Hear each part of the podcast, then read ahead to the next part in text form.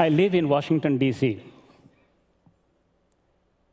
But I grew up in uh, Sindhekala, a village in Orissa in India. My father was a government worker. My mother could not read or write, but she would say to me, A king is worshipped only in his own kingdom, a poet is respected everywhere. So I wanted to be a poet when I grew up. But I almost didn't go to college until an aunt offered financial help. I went to study in Sambalpur, the largest town in the region, where already in college I saw a television for the first time. I had dreams of going to the United States for higher studies. When the opportunity came, I crossed two oceans with borrowed money for airfare and only a $20 bill in my pocket.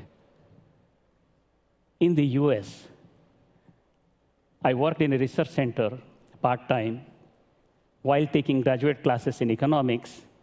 And with the little I earned, I would finance myself and then I would send money home to my brother and my father. My story is not unique. There are millions of people who migrate each year. With the help of the family, they cross oceans, they cross deserts, they cross rivers, they cross mountains.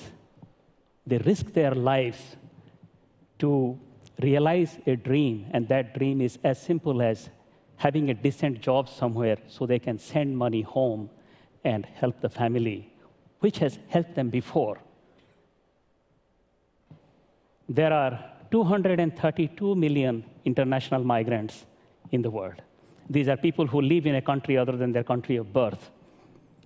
If there was a country made up of only international migrants, that would be larger in population than Brazil. That would be larger in its size of the economy than France. Some 180 million of them from poor countries send money home regularly. Those sums of money are called remittances.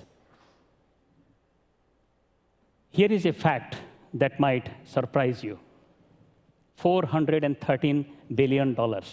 $413 billion was the amount of remittances sent last year by migrants to developing countries. Migrants from developing countries, money sent to developing countries, $413 billion. That's a remarkable number because that is three times the size of the total of development aid money. And yet, you and I, my colleagues in Washington, we endlessly debate and discuss about development aid while we ignore remittances as small change. True, people send $200 per month on average, but repeated month after month by millions of people these sums of money add up to rivers of foreign currency. So, India last year received $72 billion, larger than its IT exports. Egypt, in Egypt, remittances are three times the size of revenue from the Suez Canal. In Tajikistan, remittances are 42% of GDP. And in poorer countries, smaller countries, fragile countries, conflict afflicted countries, remittances are a lifeline as in Somalia or in Haiti. No wonder these flows have huge impacts on economies and on poor people.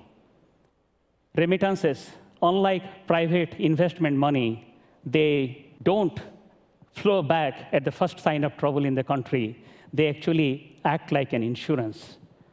When the family is in trouble, facing hardship, facing hard times, remittances increase, they act like an insurance. Migrants send more money then. Unlike development aid money that must go through official agencies, through governments, remittances directly reach the poor, reach the family, and often with business advice. So in Nepal, the share of poor people was 42% in 1995, the share of poor people in the population. By 2005, a decade later, at a time of political crisis, economic crisis, the share of poor people went down to 31%. That decline in poverty, most of it, about half of it, is believed to be because of remittances from India, another poor country. In El Salvador, the school dropout rate among children is lower in families that receive remittances. In Mexico and Sri Lanka, the birth weight of children is higher among families that receive remittances. Remittances are dollars wrapped with care. Migrants send money home for food, for buying necessities, for building houses, for funding education, for funding healthcare for the elderly, for business investments, for friends and family. Migrants send even more money home for special occasions like a surgery or a wedding. And migrants also send money, perhaps far too many times, for unexpected funerals that they cannot attend. Much as these flows do all that good, there are barriers to these flows of remittances, this $400 billion of remittances. Foremost among them is the exorbitant cost of sending money home. Money transfer companies structure their fees to milk the poor. They would say, up to $500 if you want to send, we will charge you $30 fixed. If you are poor and if you have only $200 to send, you have to pay that $30 fees. The global average cost of sending money is 8%. That means you send $100, the family on the other side receives only $92. To send money to Africa, the cost is even higher, 12%. To send money within Africa, the cost is even higher, over 20%. For example, sending money from Benin to Nigeria.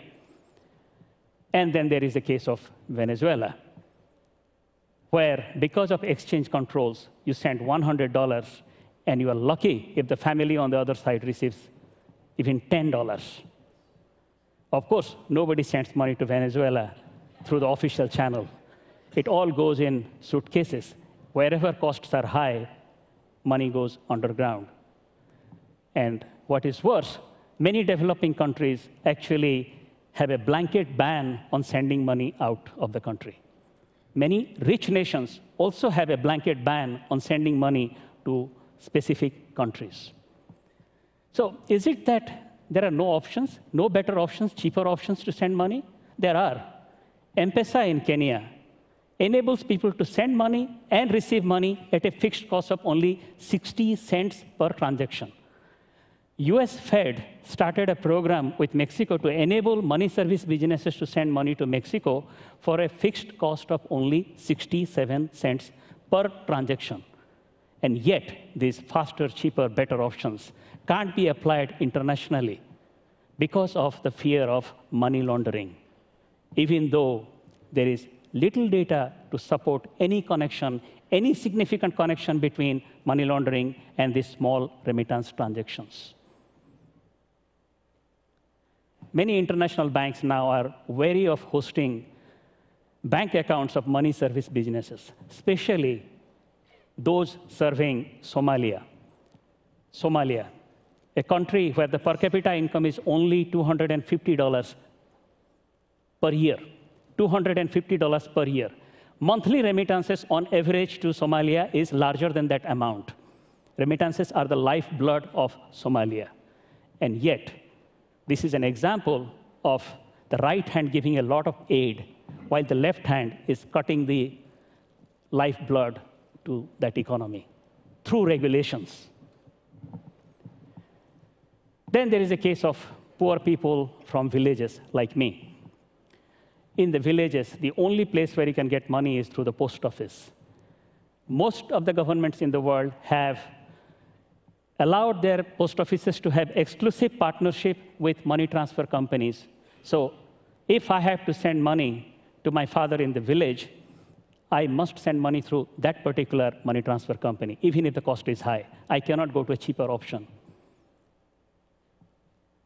This has to go. So what can international organizations, social entrepreneurs do to reduce cost of sending money home? First, relax regulations on small remittances under $1,000. Governments should recognize that small remittances are not money laundering. Second, governments should abolish exclusive partnership between their post office and the money transfer company, for that matter, between the post office and any national banking system that has a large network that serves the poor. In fact, they should promote competition, open up the partnership so that we will bring down costs like we did, like they did in the telecommunications industry. You have seen what has happened there. Third, large nonprofit philanthropic organizations should create a remittance platform on a nonprofit basis. They should create a nonprofit remittance platform to serve the money transfer companies so that they can send money at a low cost while complying with all the complex regulations all over the world. The development community should set a goal of reducing remittance costs to 1% from the current 8%. If we reduce costs to 1%, that would release a saving of $30 billion per year. $30 billion, that's larger than the entire bilateral aid budget going to Africa per year. That is larger than or almost similar to the total aid budget of the United States government, the largest donor in the planet. Actually, the saving would be larger than that 30 billion because remittance channels are also used for aid, trade, and investment purposes. Another major impediment to the flow of remittances reaching the family is the large and exorbitant and illegal cost of recruitment, fees that migrants pay, migrant workers pay to labor agents who found them the job. I was in Dubai a few years ago. I visited a camp for workers. It was 8 in the evening, dark, hot, humid. Workers were coming back from their grueling day of work, and I struck a conversation with a Bangladeshi construction worker. He was preoccupied that he is sending money home. He has been sending money home for a few months now, and the money is mostly going to the recruitment agent, the labor agent who found him that job.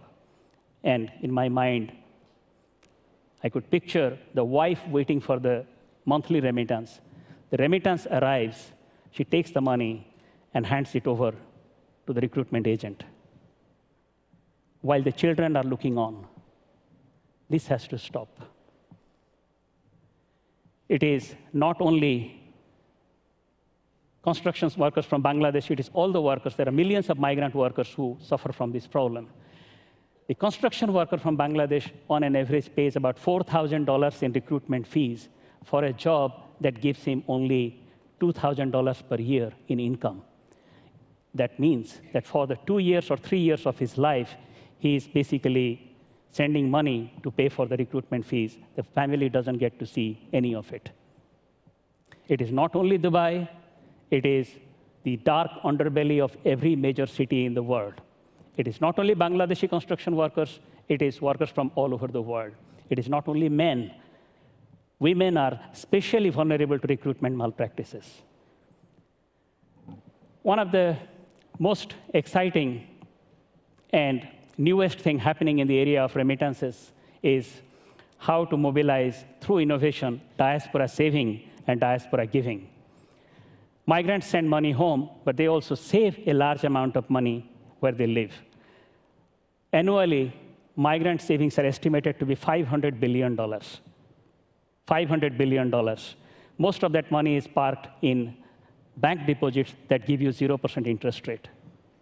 If a country were to come and offer 3% or 4% interest rate, and then say that the money would be used for building schools, roads, airports, train systems in the country of origin, a lot of migrants would be interested in parting with their money because it's not only financial gains that gives them an opportunity to stay engaged with their country's development.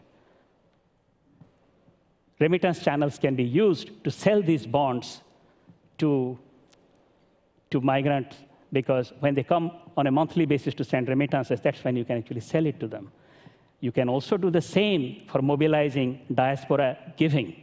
I would love to invest in a bullet train system in India. And I would love to contribute to efforts to fight malaria in my village.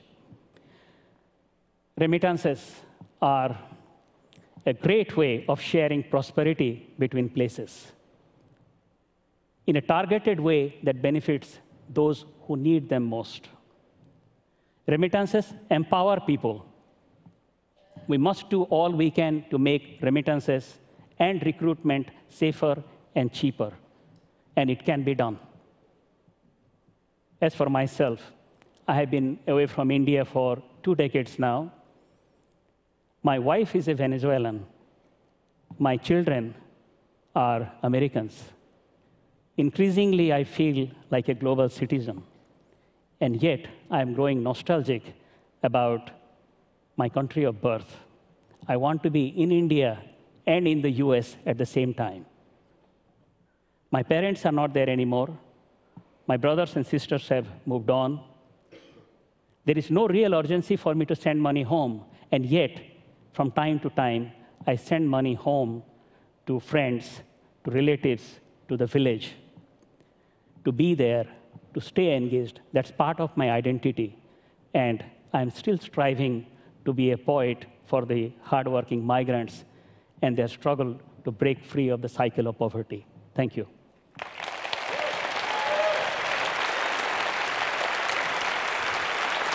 Thank you. Thank you.